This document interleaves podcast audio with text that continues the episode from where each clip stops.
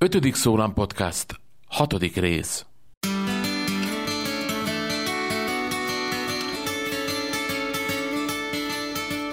Sziasztok! Ez az ötödik szólam a Kórusügyi Podcast hasznos tippekkel, tanácsokkal kórusod hatékonyabb működéséhez, és érdekességekkel, különlegességekkel a magyar amatőr kórus mozgalom színes világából.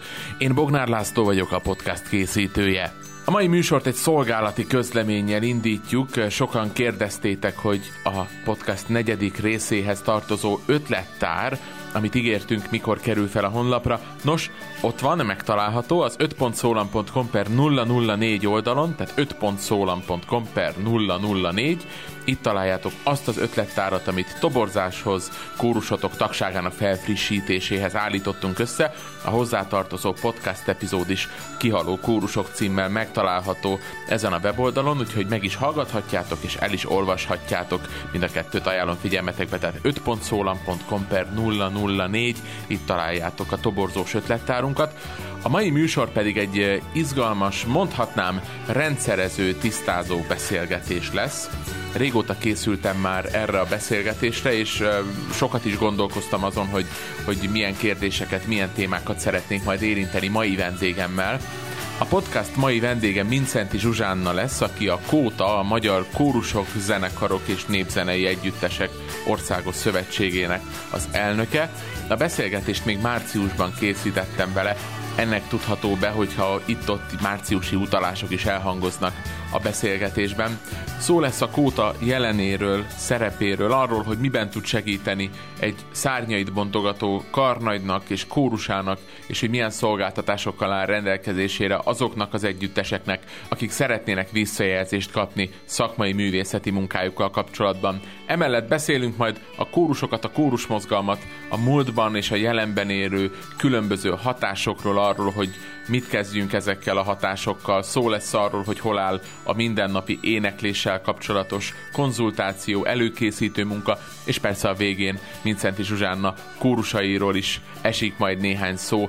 Mincenti Zsuzsánna a Kóta elnöke tehát az 5. Szólam Podcast mai részének vendége. Az első kérdésem az volt hozzá, hogy a szervezet elnevezése, a Kóta, amit így egymás közt használunk a mindennapokban, tulajdonképpen honnan ered és mit takar ez a rövidítés. A kóta az tulajdonképpen onnan ered, ez a mozaik szó, hogy Kórusok Országos Tanácsa volt 1970-ben, amikor újjá alakult. Egy darabig működtünk ezen a néven, és 1990-ben, akkor, amikor a rendszerváltás bekövetkezett, egy kicsit átalakult az egész szervezetileg, mert addig egy állami, államilag támogatott cég volt, és akkor ott kiment alulunk a, tulajdonképpen az állami támogatás, és mint annyi, annyi minden más szervezet, civil szervezeté kellett alakuljunk, és akkor a név is változott, és akkor lett Magyar Kórusok, Zenekarok és Népzenei Együttesek Szövetsége, a Kóta. Ejtsük szóba, hogy mit jelent az, hogy zenekarok és népzenei együttesek, tehát a kórusokon kívül milyen típusú csoportokkal, együttesekkel foglalkoznak? Kezdeném a népzenei együttesekkel, hiszen a Kótának tulajdonképpen több mint a felét a népzenei együttesek teszik ki, ezt nagyon kevesen tudják egyébként. De hogyha belegondolunk, hogy a Magyarországon működő zenélő csoportoknak a nagy részét is népzenei együttesek teszik ki, akkor már igazán elcsodálkozhatunk egyébként. Tehát itt duóban éneklő gyerekektől kezdve az asszonykórusokon keresztül a citera zenekarokig nagyon-nagyon sok mindenféle tevékenység tartozik ide, és nagyon aktívak a népzenészek egyébként. És akkor a népzene mellett van a, a zenekarok, ami hát tulajdonképpen nem is olyan nagyon sok együttest hordoz magába, hiszen itt az amatőr zenekarokról van szó, és azok közül is azokról, akik szeretnének csatlakozni a kótához. Tehát van azért egy pár ilyen kisebb kamarazenekar, vagy hangszeres együttes, de hát ugye a lényeges létszámot mégiscsak a kórusok és a népzenei együttesek teszik ki. Ebben a kontextusban mit jelent az, hogy amatőr? Kedvtelésből csinálja, és alapvetően nem ebből a foglalkozásból él. Tehát csak ennyi. De hát ugye ezt hozzá kell tegyem, hogy mm, szinte minden együttes vezető viszont profi. Tehát ebből a szempontból egy kicsit más, mint az egyéb amatőr társulások, hiszen muszáj, hogy egy kórusnak vagy egy népzenei együttesnek legyen egy olyan vezetője, aki tényleg ért hozzá. Említette, hogy a rendszerváltás kapcsán megváltozott a, a, a szervezetüknek a finanszírozási háttere, és hogy egy kicsit kinyitjuk a, a látókörünket, akkor én magam a szüleimtől is azt hallom, hogy, hogy az amatőr kórus mozgalom szervezete a rendszerváltás megelőzően egy teljesen más, hogy működött, sokkal virágzóbb volt, sokkal több volt az együttes, és mint hogyha a rendszerváltás kapcsán a talajt kihúzták volna a kórus mozgalom alól. Azt gondolom, hogy a világ változik körülöttünk.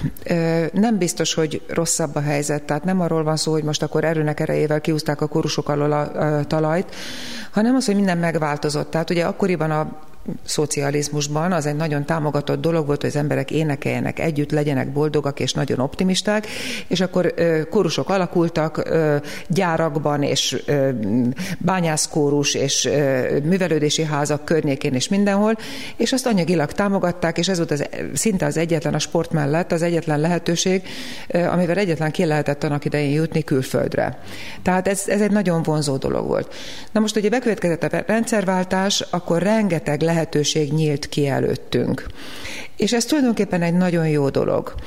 És nyilvánvaló, hogy a rengeteg lehetőség sok tehetséges embert, aki egyébként addig csak a, egy kórushoz tudott kötődni, azt, azt elvitt, de én nem gondolom, hogy, hogy most olyan rettenetesen tragikus lenne a helyzet, hanem azt gondolom, hogy alapvetően átalakult a kórusok struktúrája Magyarországon. Tehát régen voltak ezek a nagy vegyes karok, 80-an százan énekeltek, most pedig ugye kis együttesek alakulnak egy-egy jó szakember körül, annak a, a, a vonzó személyisége köré csoportosulva, akár baráti társulásokból, és nagyon sok pici kórus van. És egyébként még azt is hozzá kell tegyem, hogy régen nagyon fontos volt mindenkinek, hogy a központi szervezethez tartozzon, mert onnan várták a támogatást, mert akkor még egy központi központi szervezet adhatott is adott esetben financiális támogatást és nem csak tanácsot. Most ugye már miután civil szervezetté váltunk, tulajdonképpen az anyagi háttér annyira bizonytalan, hogy a kóta anyagilag nem igen tud támogatni senkit, legfeljebb kóruson, kórusokat fellépteti koncerteken, vagy ötleteket, tanácsokat tud adni, tehát sok mindenféle jó, jó dolgot tud adni a tagjainak, de financiális támogatást biztos, hogy nem, és ezért nagyon sok együttes van, akik jól működnek, de úgy érzik, hogy a kótához tartozni nekik nem szükséges. Egyébként ez szerintem kár, azért, mert az egész mai világ az individualizálódás felé megy, és mindenki egyedül akarja megoldani a dolgait, mert azt gondolja, hogy nagyon okos hozzá, és szerintem egyfelől könnyebb is lenne, meg másfelől több örömet, meg boldogságot találnánk benne akkor, hogyha ezeket a dolgokat mind tudnánk együtt csinálni, és egymás sikerének is tudnánk örülni, és nem, nem csak saját magunk elszigetelten működnénk. A tavalyi évben jelent meg ez a Singing Europe nevű kutatás, amit ugye az Európa Kantát ernyője alatt készítettek, de az országos kóruszövetségeknek a bevonásával. És abból azt tűnt ki, hogy, hogy ha jól emlékszem, ilyen 300 ezer körüli énekest mutattak ki Magyarországon. Ez ennek köszönhető, hogy ennyien vannak, és, és hogy, hogy ilyen kis együttesek léteznek? Visszalépnék egy picikét, tehát először az individualizációra válaszolnék, mert azt gondolom, hogy ezek a tehetségkutató műsorok például például, amelyek például a televízióban vannak, ezek azt mutatják, hogy, hogy Magyarországon nagyon nagy az éneklőkedv. De nem közösen akarnak énekelni az emberek, hanem egyedül akarják megmutatni, hogy ők mi mindenre képesek. És ez egy borzasztó nagy becsapás szerintem, mert sok-sok fiatalt belevonzanak ebbe az egész dologba, és még akkor is, hogyha egy picit tehetségesebbek, akkor őket fölkapja a média két pillanatra, és utána pedig elengedi őket, és akkor ott találják magukat egy légüres térben, egy pillanatig azt hitték, hogy tehetségesek, és előttük áll az egész világ, és aztán utána kiderül, hogy tulajdonképpen annyi nincs bennük, amennyi arra elég, hogy egy élet, életet végigcsináljanak a szakmában. Tehát ezért például egy zenélő csoporthoz, most legyen az kórus, vagy népzeneegyüttes, vagy zenekar, vagy nem tudom, akár micsoda, tartozni szerintem sokkal stabilabb hátteret jelent annak, aki szívesen muzsikál. Különösen, hogyha talál magának egy olyan csoportot, ahol jó programok vannak, és, és hát tényleg egy megfelelő háttér és egy, egy tehetséges vezető van. Körülbelül 4250 éneklő csoport van Magyarországon. Na most ebből sok a népzenei együttes. A felnőtt kórusoknak a száma az nagyon érdekes módon viszonylag alacsony, mert 450 felnőtt kórus tart számon a kóta, és viszont ami nagyon magas az a templomi kórusoknak a száma, mert kb. 2500 templomi kórus van. Most a templomi kórusok többnyire nem csatlakoznak a kótához, mert ők a, a saját maguk egyházához kötődnek, és nincsen szükségük egy, egy ilyen kórusszövetségre. És ami még érdekes, ugye azt mondtam, hogy a felnőtt énekaroknak a száma viszonylag alacsony, viszont az oktatási intézményekben azt mutatták ki, hogy körülbelül az 53 ában van az oktatási intézményeknek éneklő csoport, ami azt jelenti, hogy körülbelül 1762 iskolában. Tehát, tehát vannak csoportok, meg van, van sok énekes, csak talán nem akarunk összetartozni olyan módon, ahogy mit tudom én, 30-40 évvel ezelőtt még, még úgy éreztük, hogy össze kell tartozzunk. Közben meg ehhez társul az az élmény, amit például mind a ketten átélhettünk az Európa Kantáton tavaly, ahol rengeteg közös éneklés volt, rengeteg olyan közös alkalom volt, és ez számomra egy újdonságnak számított, ahol tulajdonképpen mindenféle zenei tudást nélkül be lehetett kapcsolódni, tehát ezekre a szabadtéri open singing eseményekre gondolok, ahol volt, volt osztott kotta, meg voltak, voltak alapvető dallamok, amiket lehetett énekelni, de tulajdonképpen ott pont ennek az volt a lényege, hogy, a, hogy az utcáról is bárki, bárki bejöhet. Ezek, ezekkel lehet esetleg megnyerni embereket az éneklésnek, vagy más kezdeményezések vannak? A Kóta például miben hisz ebben a témában? Én is ott voltam ugye az Európa Kantáton, és nem is az első Európa Kantát, amin részt veszek, és mindig úgy éreztem, hogy hihetetlenül nagy hatása van ennek. Az iskolában is az a baj szerintem, hogy amikor az iskolában van egy kórus, akkor az néha olyan ciki a gyereknek, hogy ő neki most a kórusban kell énekelni. Ugye, bocsánat, hogy ezt a kifejezést használ, de, de úgy érzi, hogy ciki. És azért mindig szoktuk mondani, hogy azért kell közös nagy kórus megmozdulásokat rendezni, hogy a gyerek lássa, hogy nem ő az egyetlen szerencsétlen, aki most énekel a kórusba, hanem jaj, hát van rajta kívül még 600 gyerek, és akkor egész jó, amikor együtt énekelünk, mert ez egy nagy élményt ad. Igen, az Európa Kantátnak nagyon nagy hatása van szerintem, és nagyon sokakat megnyer a, a kóruszene érdekében, és kell is ez az élmény. Tehát tulajdonképpen mi a legfontosabb, amivel valamit el tudunk érni? A motiváció és az élményadás. Na most, hogyha ott motiválva vannak, mert, mert, mert egy jó program, mert buli is tulajdonképpen, rengeteg mindenki ott van, jaj, hát mindenki ott akkor én nekem is ott kell, ott kell lenni, és akkor egyszer csak benne van egy olyan valami, amiben talán soha nem volt benne, és így kinyílik a szeme, hogy, hogy hát ez, ezt jó csinálni. Akkor lehet, hogy keres magának egy kórust, és következő évben már ő is kórustakként megy oda. Az Európa Kantát záró napján került sor egy, egy olyan bejelentés, ami a, hát a kórus világát is meghatározza, hogy a jövőben tervezi az Emberi Erőforrások Minisztériuma egyfajta mindennapi éneklés bevezetését az oktatásban. Ez a kezdeményezés, ez a program, ez most, ez most hol tart, mit tud erről? Mindjárt helyesbítenék egy kicsikét, mert e körül nagyon sok félreértés van. Igen, valóban így volt, hogy az Európa Kantát zárónapján Balogh Zoltán miniszter úr abeli reményét fejezte ki, hogy most már a mindennapos sportolás mellett abban reménykedik, hogy az iskolában a gyerekek minden nap énekelni fognak. De ez egy teljesen más dolog, hogyha belegondolunk, mint az, hogy akkor most bevezetik a mindennapos éneklést, mert ebben a percben, hogy azt mondom, hogy bevezetik, akkor az embernek csak valamilyen fajta kényszer jut eszébe, meg az is eszébe jut, hogy annak idején, amikor a mindennapos testnevelést bevezették, akkor az mennyi galibát okozott. Teljesen felkészületlenek voltak a, az iskolák, nem volt tanár, nem volt hely, ahol ezt az egészet lebonyolítsák.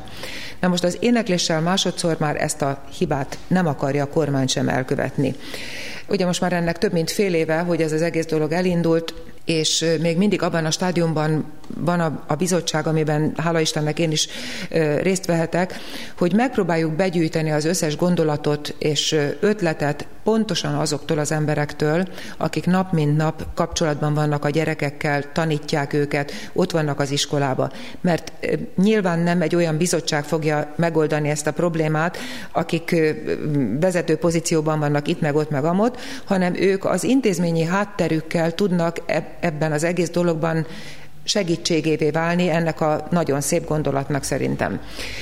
Tehát gyűjtögetjük a gondolatokat, voltak és lesznek konferenciák, közben gondolkodunk azon a kótával, hogy hogyan lehetne összeállítani egy olyan kis énekes anyagot, ami esetleg folytatásos füzetekben jelenik meg, egy picit emlékeztet ez a dolog az Európa Kántát énekes füzetére, de azért az a kapcsolatban el kell mondjam, hogy nekem nagyon sok kifogásom volt az a kapcsolatban. Sok olyan zene volt benne, hibásan leírva is adott esetben, ami, ami nekem nem fér bele az értékbe.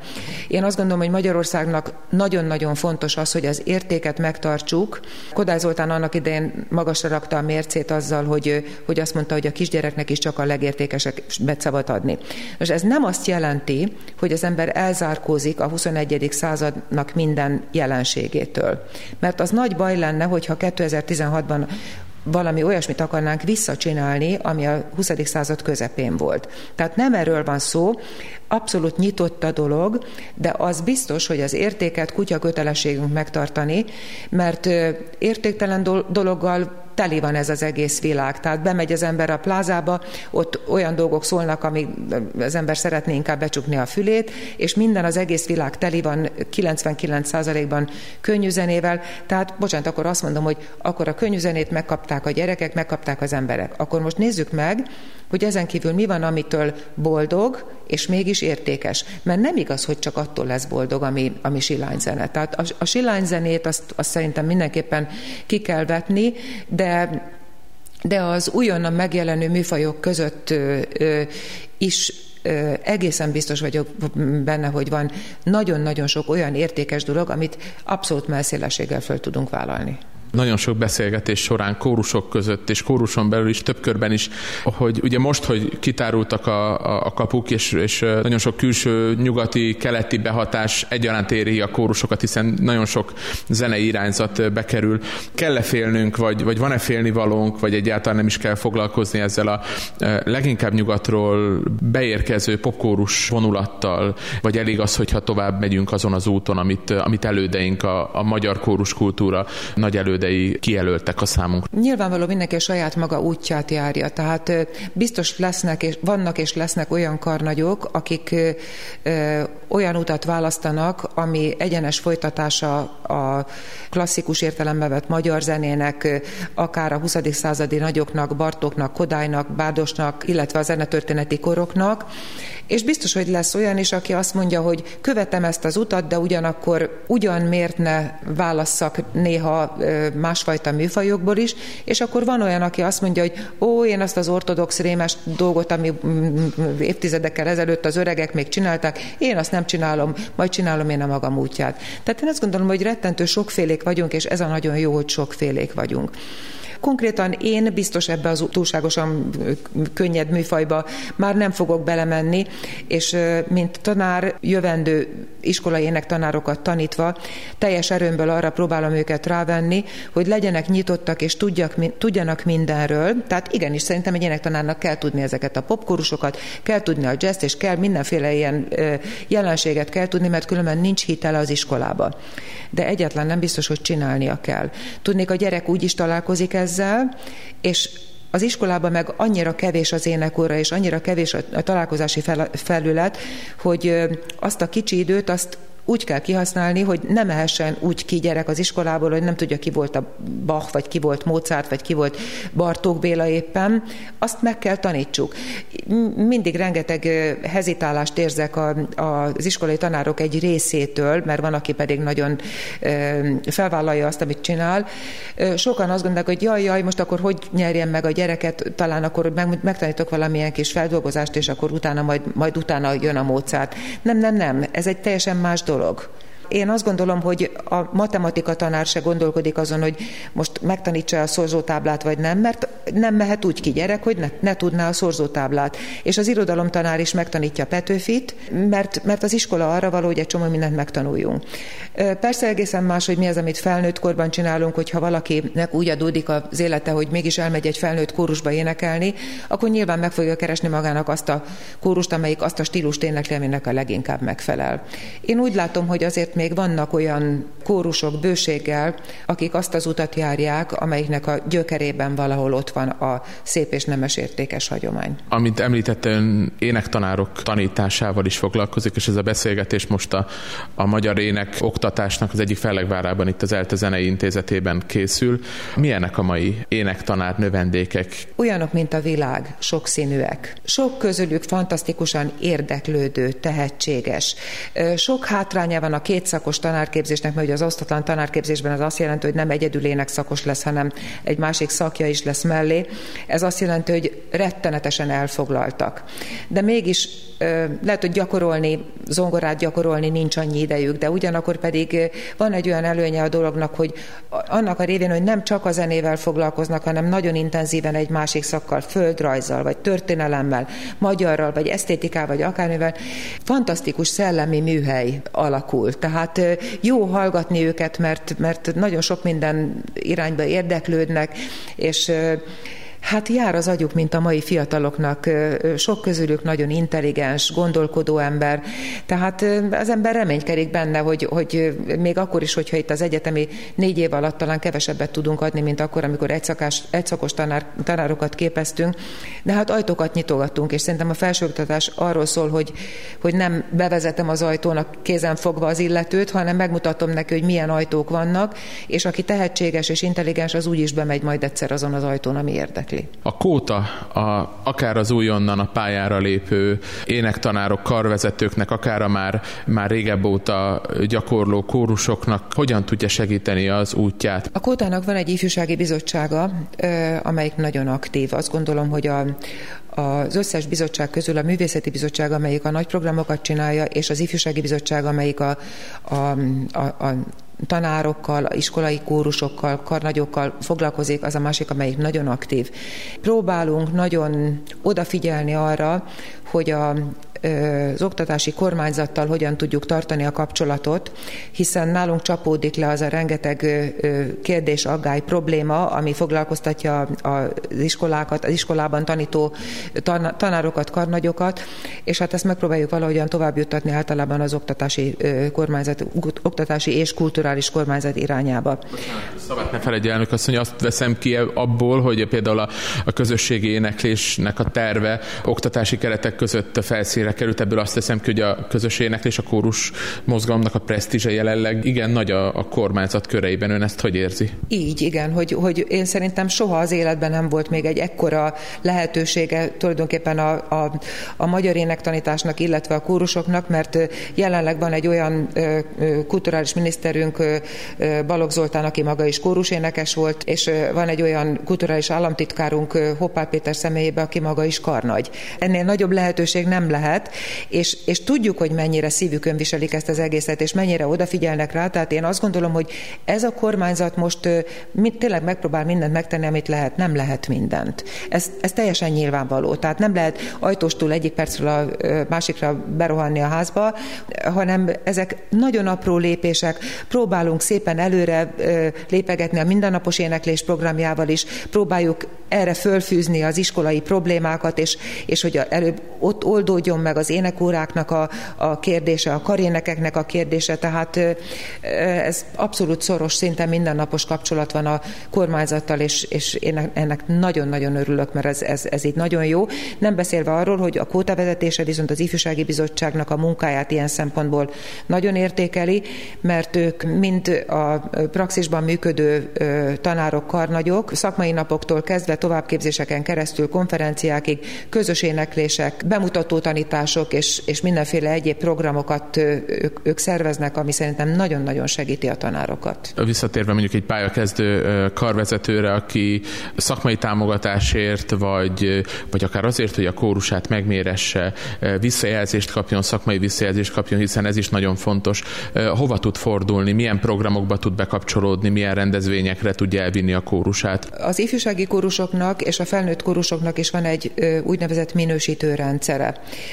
Ezek mind megtalálhatóak egyébként a Kóta honlapján, www.kóta.hu, tehát egy könnyen megegyezhető honlap. Az ifjúsági kórusoknak a minősítése az éneklő ifjúság minősítés.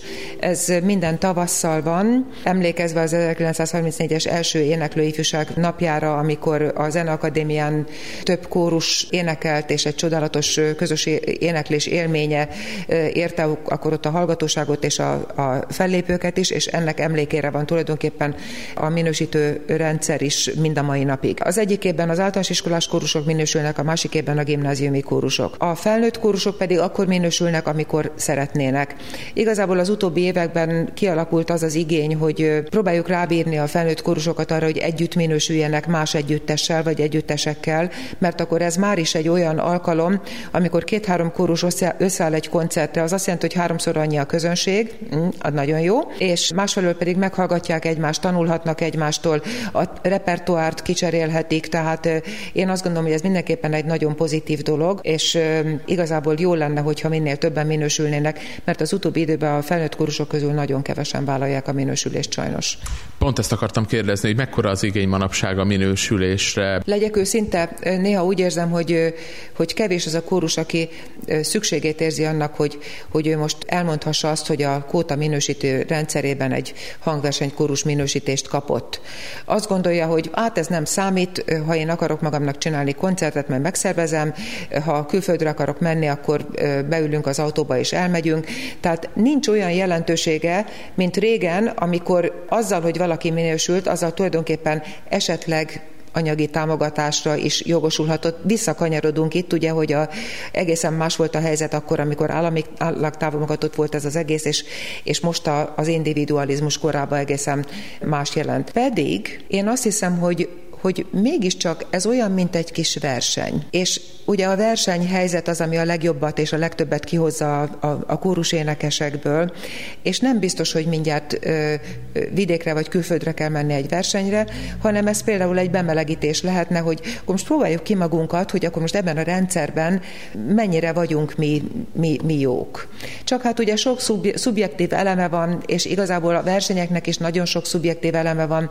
Ennek következtében néha sértődésekre ad okot, tehát sajnos ezzel kapcsolatban nem vagyok igazán optimista, pedig én hiszek benne, hogy ennek lenni kell és jó lenne, de, de látom a, a, a hátulütőit, és lehet, hogy ezt egyszer át kellene gondoljuk a kótával jó alaposan, hogy hogyan lehetne úgy megváltoztatni a minősítőrendszert, hogy, hogy érdekelté tegyük a kórusainkat abban, hogy részt vegyenek. Ezeken kívül, a, a programokon kívül említette elnök asszony, hogy, hogy nagyobb szabású rendezvényeket is terveznek rendre rendre. Most éppen, most éppen mind dolgozik a kóta. Általában vannak úgynevezett központi koncertjeink. Ez október 1 Zenevilág napja, október 23 Nemzeti ünnepünk, december 16 Kodály Zoltán születésnapja, január 24 Magyar Kultúra napja. Ilyenkor olyan központi koncertjeink vannak, amelyre a fellépő kórusokat a Művészeti Bizottság válogatja ki, és hívja meg őket, fedezve a, az úti költségüket, megszervezve a koncertet, a közönséget, a meghívót, minden mindent. Ezek a, bocsánat, ezek az együttesek a szükségszerűen a kóta tagságából kerülnek ki? Túlnyomó többségében tulajdonképpen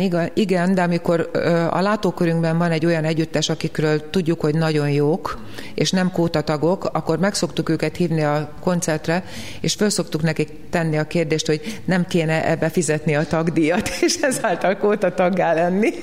igen. igen, hát vannak ilyenek. Na most a közeljövőt mondom először.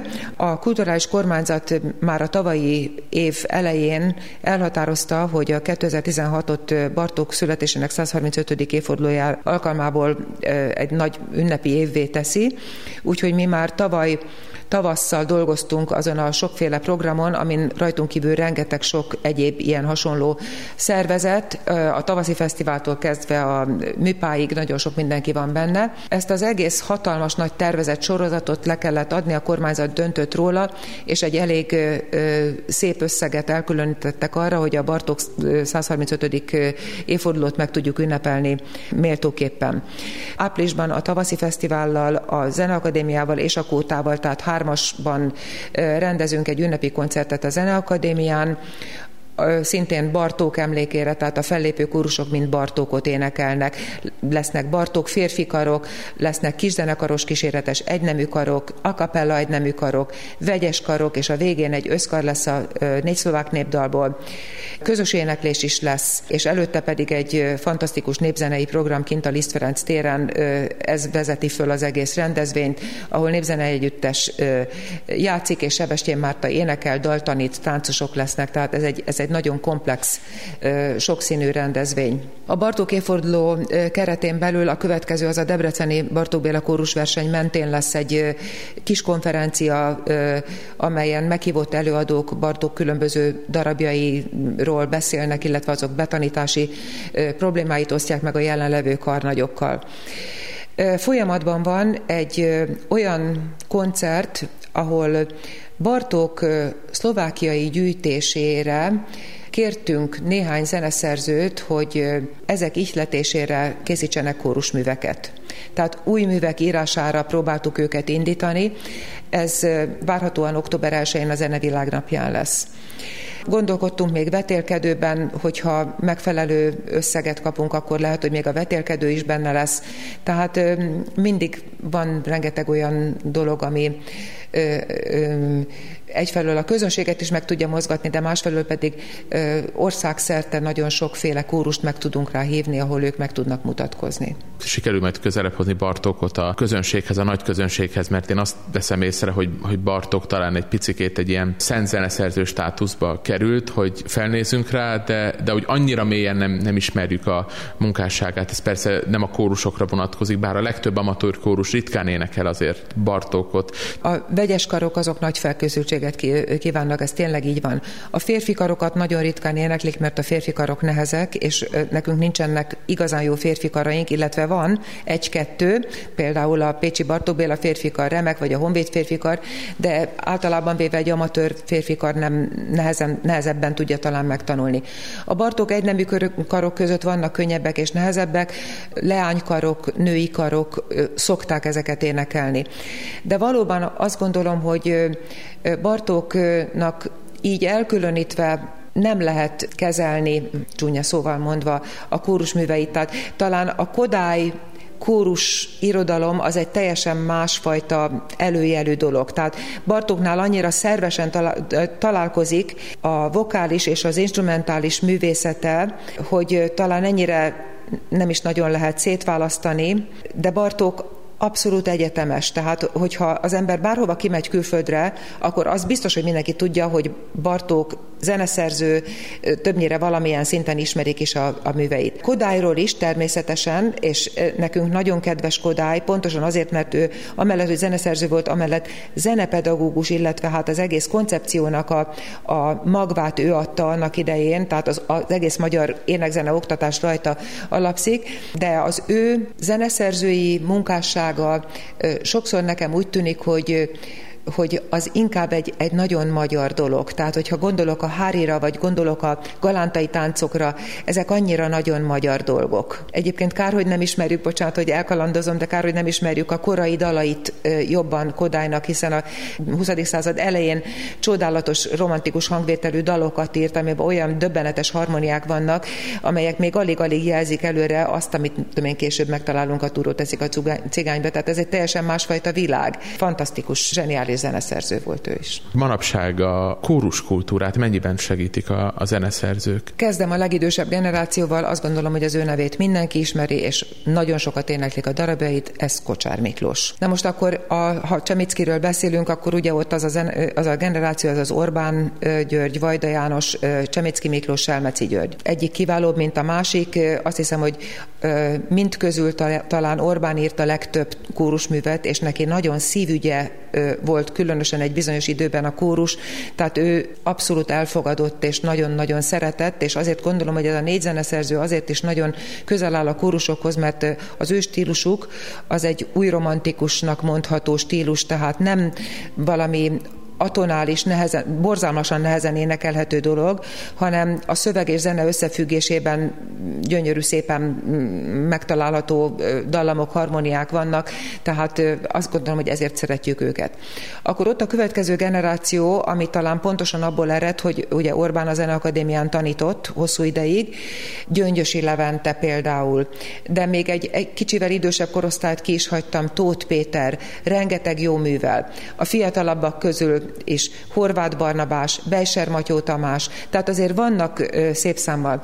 Sok-sok éven, sőt azt mondhatom, hogy évtizeden keresztül egy mostoha dolog volt például a kórusműveknek a kiadása. Úgy a zenemű kiadó, mint a Tóth Péter zeneszerző által vezetett kontrapunkt kiadó, nagyon sok kórusművet adnak ki.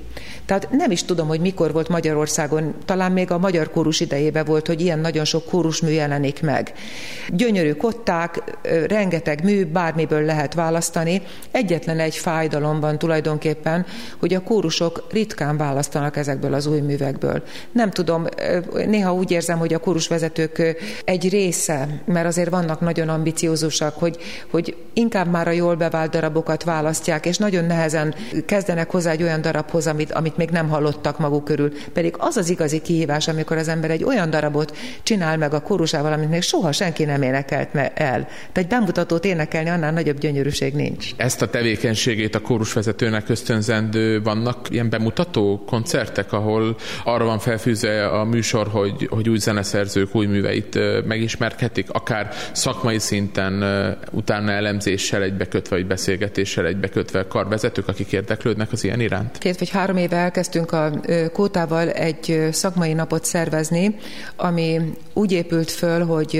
tulajdonképpen ilyen repertoár bővítő kis előadásokra kértünk meg karnagyokat, olyan kórusvezetőket, akik iskolában gyerekkórussal dolgoznak, vagy felnőtt kórussal, tehát különböző korcsoporttal dolgoznak. Ezek a pici előadások 15-20 percben zajlottak, amikor ha tudott az illető hangzóanyagot mutatni, akkor azt is mutatott, ha nem, akkor kiosztotta a kottát, elmagyarázta, hogy mi a nehézség benne, mitől szép az a mű, miért érdemes megtanítani, és hát így próbáltuk egy kicsikét úgy felpesdíteni a dolgokat.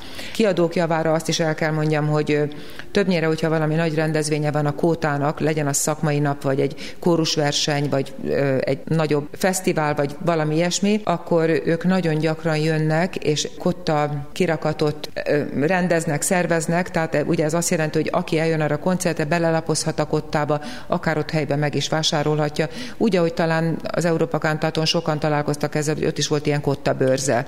És ott helybe is lehetett vásárolni, amit nem lehetett, azt meg meg lehetett rendelni. Tehát igen, igen, csak ugye mindig az van, hogy egy rendezvényen kevesebb ember van, tehát nagyon sokan már inkább az internet előtt üldögélnek, viszont az internet előtt meg érdemes üldögélni, mert hogyha rámegy az ember a kontrapunkt honlapjára, vagy a zeneműkiadó honlapjára, most már úgy vannak föl a kot, fönt a kották, hogy bele is lehet lapozni egyet-kettőt, sőt a kontrapunkton sokat meg is lehet hallgatni, legalábbis részben. A beszélgetésünk vége felé beszéljünk az ön saját kórusáról. Mire készülnek most, mivel foglalkoznak, mi tölti ki az idejüket? Őket. Most mind a kettő rettentő szívügyem, tudnélik a, az eltés kórussal, az Elte, Elte Pro Muzika vegyeskarral énekeltük a Zeneakadémián a Hendel Sámsont, ami tulajdonképpen magyarországi bemutató volt, ilyen formájában közel három órás oratórium, és hát borzasztó boldogok voltunk, hogy benne lehetünk, több hónapig tanultuk a kórustételeket, ez egy nagyon nagy feladat volt, és, és hát egy óriási élmény, és most már is lezártuk ezt a fejezetet, és villámgyorsan elkezdtünk készülni Szlovákiában Ausztriába megyünk egy versenyre májusba, úgyhogy a versenyanyagot tanuljuk két kategóriában is beneveztünk. Másik együttesem az igazán a szívem csücske, ez a Muzika Nostra kórus, amelyik egy női kar. A régi mm, diákjaimból áll túlnyomó részt, de azóta azért csatlakoztak hozzá külső emberek is, de többnyire van valamilyen fajta zenei előképzettségük, legtöbbjüknek diplomája is, és velük éppen holnap van egy nagyon érdekes koncert. Ugye Nagybőjtben vagyunk, tehát nagybőjti koncert lesz. Énekelünk többek között egy olyan romantikus művet, egy Stabat Matert, Franz Lachner a zeneszerző, magam sem hallottam róla addig, amíg a kezembe nem került a kotta, aki 1803-ban született, tehát az egész 19. századot lényegében végigélte, és nagyon tisztelte Pergolézit, és ezért ő is írt egy olyan Stabat Matert, ami két női szólamra van, tehát hol korustételek, hol pedig egy szoprán, vagy egy alcólista, vagy együtt, és ami az érdekessége, hogy a zenekari kíséret az pedig mélyvonós kíséret, nincs benne hegedű, csak brácsa, cselló, bőgő, illetve a kontinóid. Nagyon érdekes, nagyon mély, drámai, sötét hangú ö, ö, Stabat Mater, és akkor elmellé persze, hogy elénekeljük a Pergolesi Stabat Matert is, mert ugye így kerek a dolog, és ezen kívül még az Orbán hatodik misét, ami zongora kíséretes mise, női kari mise, tehát ez egy női kari koncert lesz a Nádor teremben ö, most. És aztán, hogyha ezen túl vagyunk, akkor új művek bemutatóján fogunk énekelni. Ezt a Vándorkórus szervezte ezt a koncertet, egy kötetet adtak ki, zenesz, magyar zeneszerzők küldtek be darabokat nekik, és egy nagyon jó kis kötetet állítottak össze, és ezeket a darabokat, amik a kötetben vannak, ezeket be is mutatják, úgyhogy meghívtak három-négy kórust, és mi is vállaltunk egy darabot, az egyik Sugár Miklós Lít című darabja, Vörös Sándor verse, a másik pedig Cserádám Beáti című darabja, ami egy nagyon különleges darab, talán egy kicsit Árvóperthez hasonlítható a stílusa, egészen másfajta elvárásokkal kell hallgatni és énekelni, mint egy szokásos dallamos művet, de fantasztikus jó szerintem. Hát akkor ehhez, meg aztán a tanításhoz, illetve a kóta elnöki feladataihoz sok sikert és jó egészséget kívánok. Nagyon köszönöm, és én meg a kórusoknak kívánok szép muzsikás évet és jó élményeket. Ez volt tehát az 5. Szólam Podcast hatodik epizódja, 5.szólam.com per 006, ez az a honlap cím, ahol a mai epizóddal kapcsolatos információkat megtaláljátok, minden hasznos, érdekes dolog egy helyen az 5. Szólam honlapján, tehát 5.szólam.com per 006. Ne felejtsétek lájkolni oldalunkat a Facebookon, ahol nem csak a podcast témájával kapcsolatban, hanem minden más a kórus mozgalmat, a kórus menedzsmentet érintő témával kapcsolatban jelentetünk meg érdekességeket a világ minden tájáról, és ajánljatok nekünk témát, izgalmas, érdekes kórus kezdeményezéseket, projekteket várunk, amelyeket érdemes bemutatni országnak, világnak. Írjatok a Facebookon privát üzenetet az oldalunkon, vagy a hellokukac5.szólam.com e-mail címre küldjetek nekünk e-mailt. Nagyon várjuk és nagyon szívesen bemutatjuk azokat a projekteket, amiket javasoltok nekünk. Ne felejtjétek, májusban ismét adóbevallási határidő lesz, ami jó alkalom arra, hogy felhívjátok közönségetek és környezetetek figyelmét sikereitekre, teljesítményetekre, hogy minél több patronusotok nektek ajánlja fel személyi jövedelemadója civil szervezeteknek küldhető 1%-át.